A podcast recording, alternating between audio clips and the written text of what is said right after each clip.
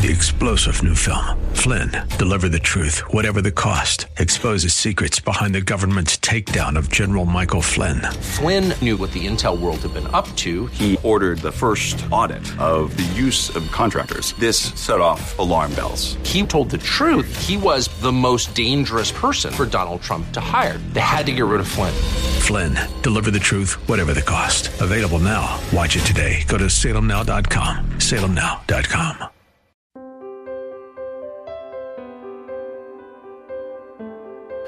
The devil wants to use fear to manipulate you out of a relationship with God.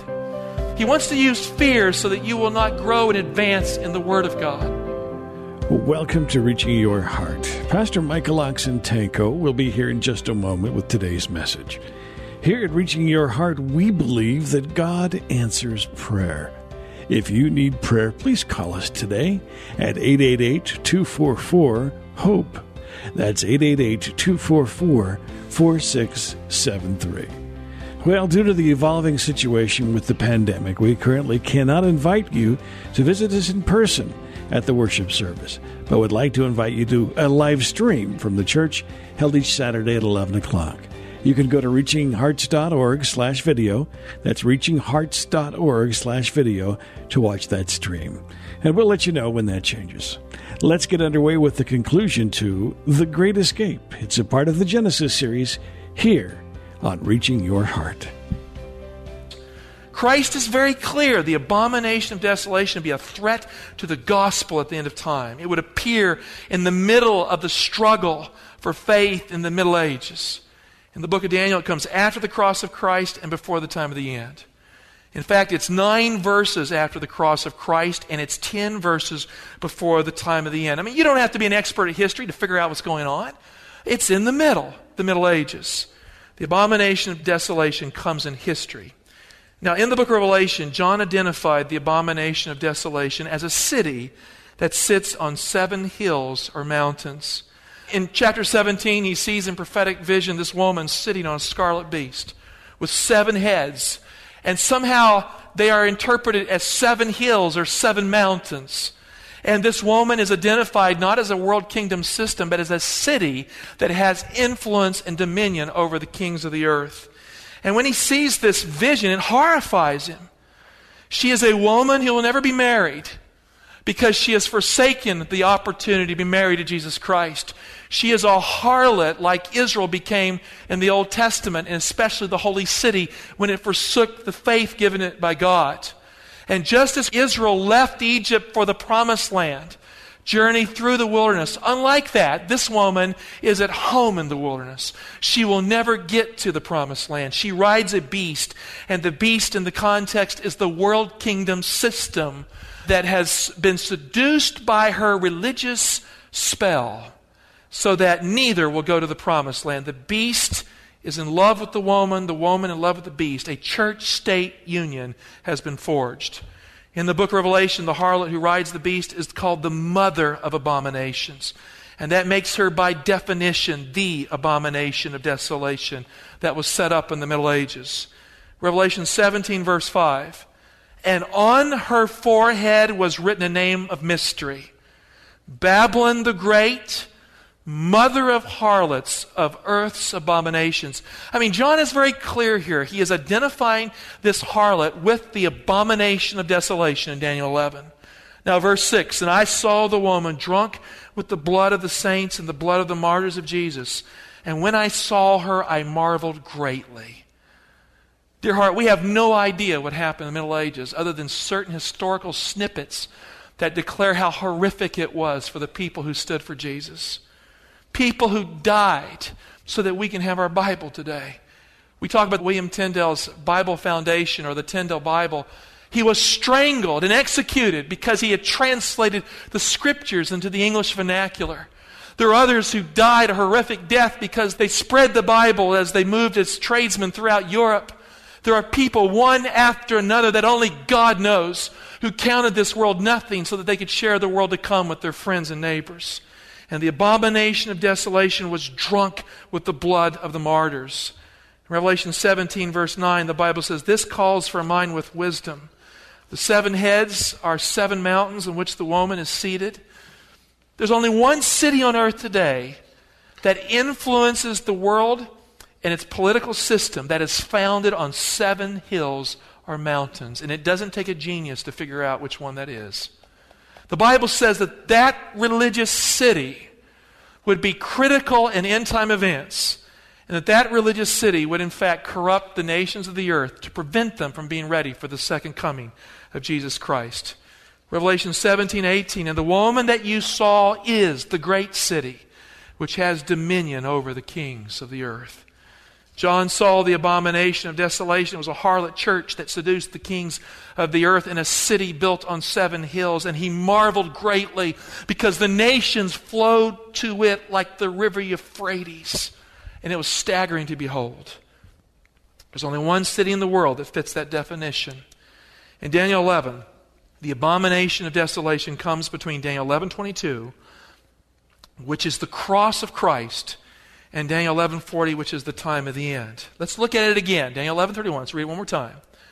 Forces from him, the king of the north, understood, which at this time is the new Rome, shall appear and profane the temple and the fortress. They shall take away the daily, literally, and they shall set up the abomination that makes desolate. The Bible's clear. The abomination of desolation was put into place. It was not something that slipped in, it was put into place armies set up this city in the boot of Italy in the Middle Ages. In Ephesians 2:21, Paul is clear that the church of Jesus Christ is the temple of God that's right here on earth. And the church is the only temple here on earth that we can find after the destruction of Jerusalem in 70 AD. And it is part intrinsically of the heavenly sanctuary. You cannot separate God's church from Mount Zion, which is free, who is our mother above. And so the church has always been vitally connected to the heavenly Jerusalem. The abomination of desolation Daniel 11:31 is an attack upon the gospel of Jesus Christ as Christ indicated and the church of Christ in the early part of the Middle Ages. Jesus said in Matthew 24 9 that immediately after the tribulation of those days, the sun will be darkened, the moon will not give its light, and the stars will fall. Now, the tribulation of those days is not the final tribulation in the context, obviously. It is the tribulation that we find in Daniel 11:33. Take your Bibles and turn there. Before you do, let's review. Daniel 11:22 is the cross of Christ, right? Daniel 11:40 is what time? The time of the end. So the abomination of desolation is set up in Daniel 11:31 when?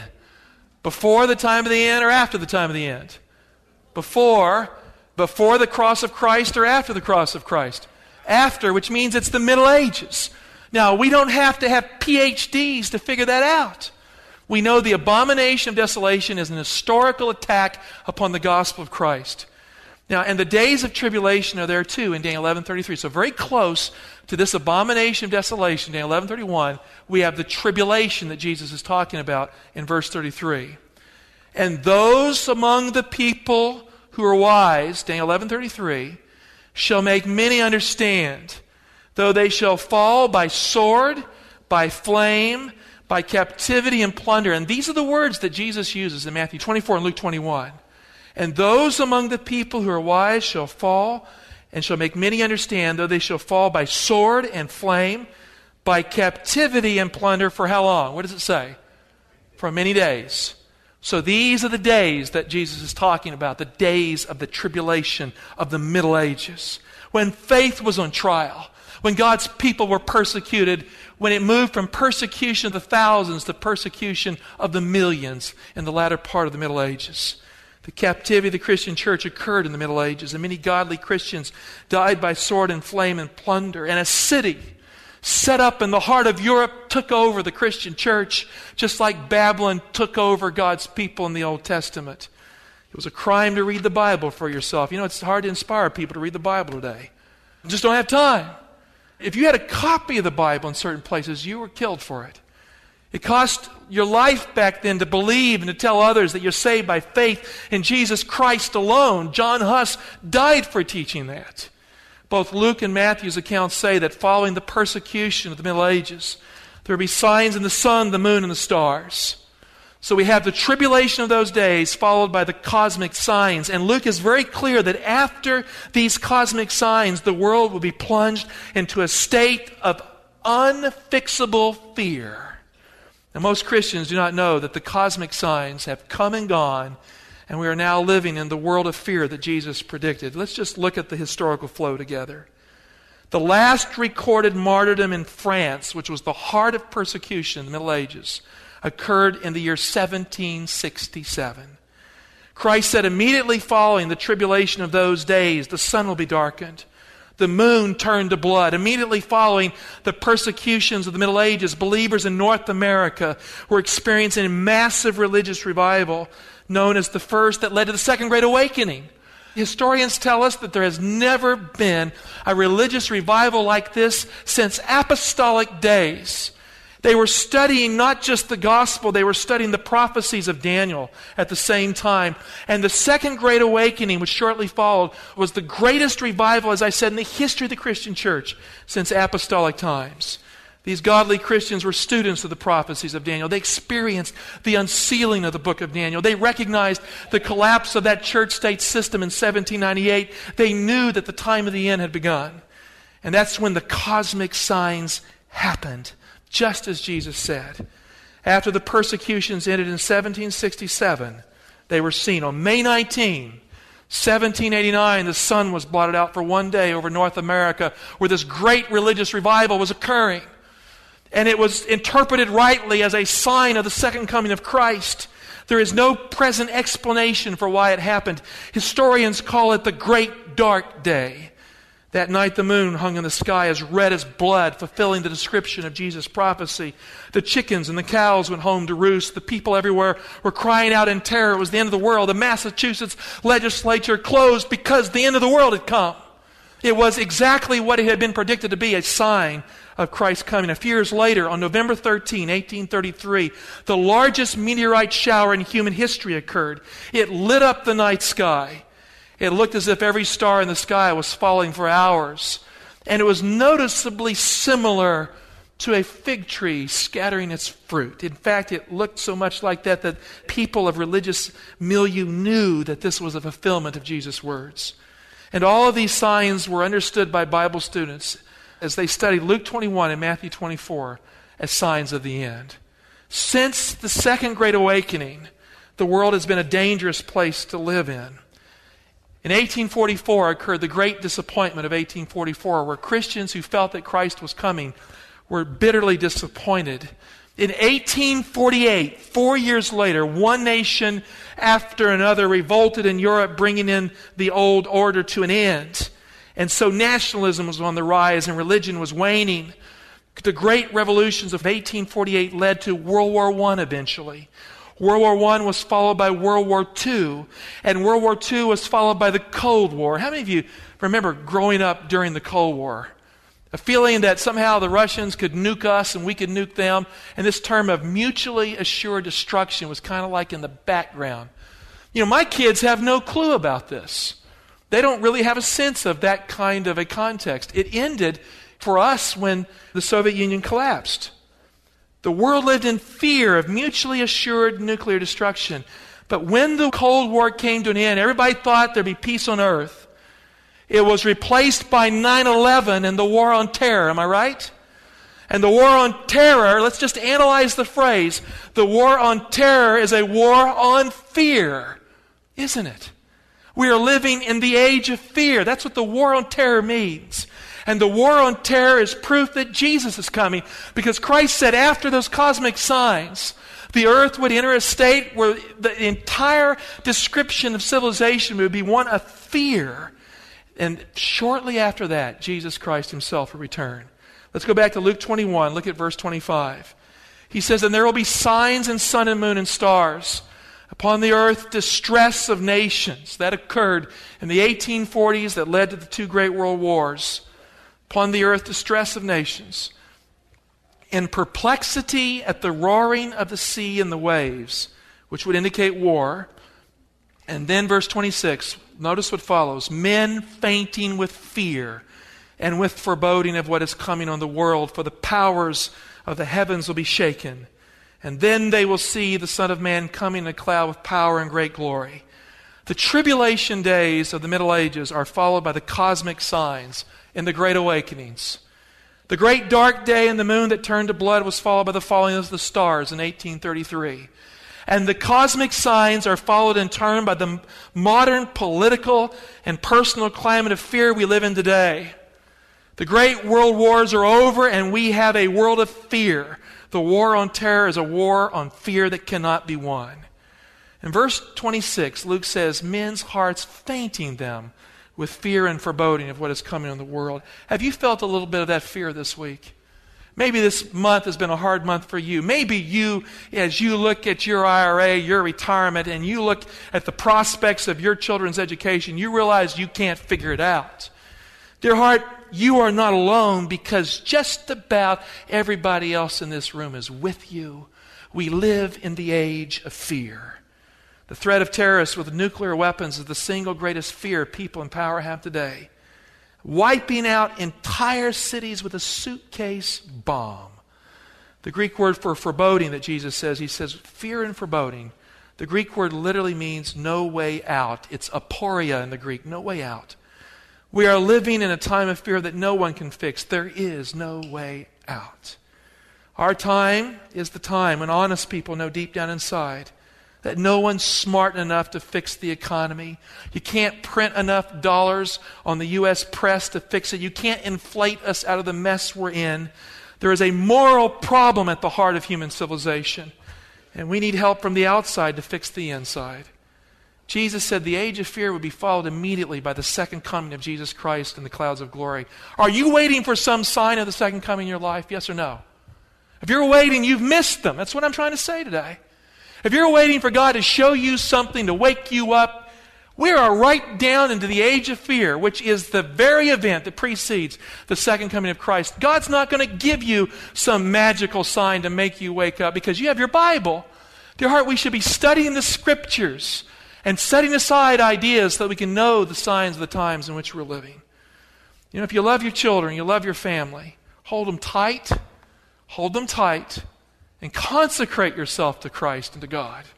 Get the stuff out that messes you up for the second coming of Jesus.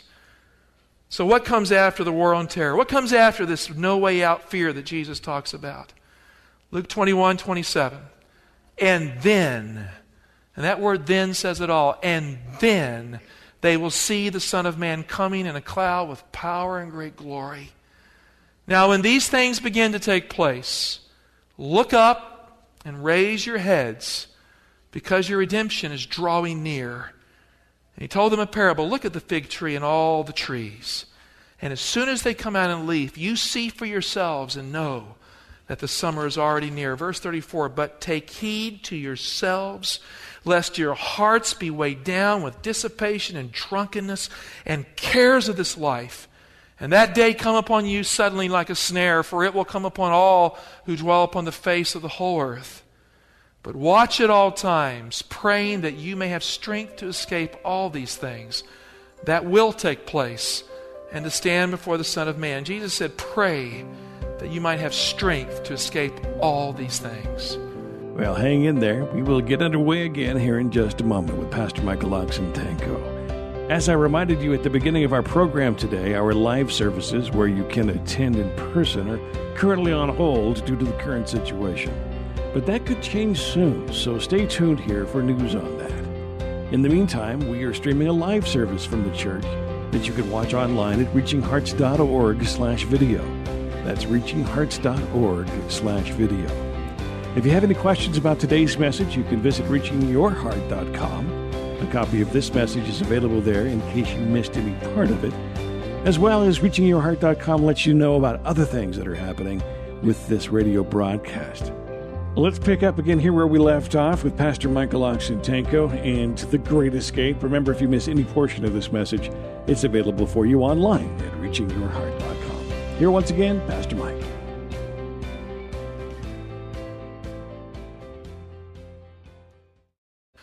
The devil wants to use fear to manipulate you out of a relationship with God. He wants to use fear so that you will not grow and advance in the Word of God. And he wants to use fear so you'll be so busy trying to figure out how to make it work that you will not be in the Word of God in your life. Dear heart, when you pray, you don't have to stay afraid anymore. He says, pray that you may have strength to escape all these things. Jesus hears every prayer you pray, He hears every word you say on your knees. He knows your fears deep inside. He is the Prince of Peace. He knows the fear of losing your job. He knows the fear of the collapse of the dollar and your retirement tanking on Wall Street. He knows the weight of cancer, personal failure, and poverty. And he knows the fear that comes when you're struggling with addiction that holds you down like Velcro. He knows that. And he said, Don't be weighed down with dissipation and drunkenness. In the age of fear, you need to lighten up so you can go home. It's time for men and women in the church today to stop drinking and getting drunk. I'm surprised to find how much social drinking goes on in the church today, in this church right here. Jesus said, if you want to be ready for the second coming of Christ, put that stuff away.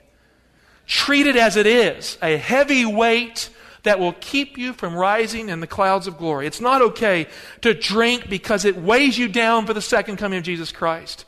I've heard people say, well, maybe in the Old Testament they did every now and then. You know what? I believe Christ is the one who inspired the Old Testament. If Christ tells us to stay away from it so we can be ready for the second coming of Christ, that's good enough for me. I don't have to become some expert on wine in the Bible to know that it just messes up my walk with Christ. Stay away from it. I'm telling you right now, when we prepare people for baptism in this church, we have to look at this because it is not fair to baptize someone into Christ who is not going to give this to Christ. But there are other things as well that weigh the heart down. If you're controlled by alcohol, you're not controlled by Jesus Christ. You need to be born again. If you're under psychological pressure, that's drinking is not the answer for your life. If you're stressed out by circumstances, popping pills won't save your ills. And if you're worried at the end of the day, the DVD machine, the home entertainment system, the fantasy novels, the video games will not renew your spirit inside. They will not help you to be ready for the coming of Christ. They'll keep you out of heaven. They'll destroy you inside. You know, it's not just the kids of the church who are into these video games, adults are. Get them off the computer, dear heart. You have a golden time to study your Bible and get right with God. Today's the day, not tomorrow. It's time to get these things out of your life and fill your life with God's Word and Jesus the Savior. Jesus is coming real soon. I'm not just saying that, it's obvious in Luke 21. The kingdom of God is near. Get rid of the stuff that weighs you down for the second coming of Christ because you need to be light enough to go home to glory. They're not the right medicine for fear anyway, are they? You can't keep yourself busy enough not to be afraid. Jesus is the only way to escape the trap of fear. Jesus said, Escape the trap set for you by praying at all times that you will not be snared by any of these. Now, we have started a series in the book of Romans here in the midweek service. I'm surprised to see how few of the church family comes out for prayer meeting. You want to escape the end of time? Focus on small group Bible fellowship. If you can't make it to prayer meeting, where you can study in the middle of the week, if you can't make it to prayer meeting, come to prayer meeting and pray. And if your work won't allow you to come to prayer meeting, you find the time to find someone to pray with. Dear heart, our only way to escape is prayer. And when you feel like giving up, look up. And when you feel like cutting your losses, expand your vision and take risks for God because there are no risks with God. And you feel like everything is spent, spend more for God because one day the dollar won't be worth anything. The dollar will lose its value this year. So if you have $1,000 in the bank, it's very likely it'll be worth about $800, 20 to 30% collapse of the value of your dollar. To do nothing is to lose it. It has value for God now. Use it for God while it does. And when you feel like everything is spent, spend more. Invest in the ticket home. Lift up your head and look high in the sky. Your redemption is drawing near. Dear heart, Jesus is coming. Jesus is coming. Jesus is coming. And Jesus is the end of fear here. Dear Heavenly Father, no one here wants their house to fall. No one here wants their home to fail. And yet houses will fall and homes will fail at the time of the end. Father, I pray that we will take every one of us the admonition of Jesus Christ close to heart, that we are living in the age of fear. The coming of Christ is near. Lord, help us as a church family. Help us in our personal families' lives, in our own private life with you. Order every piece of it right for the second coming of Christ. And Father, we want to live forever with you. We thank you for Jesus, who is the payment for our sins. Lord, we don't want them. We don't want any of them.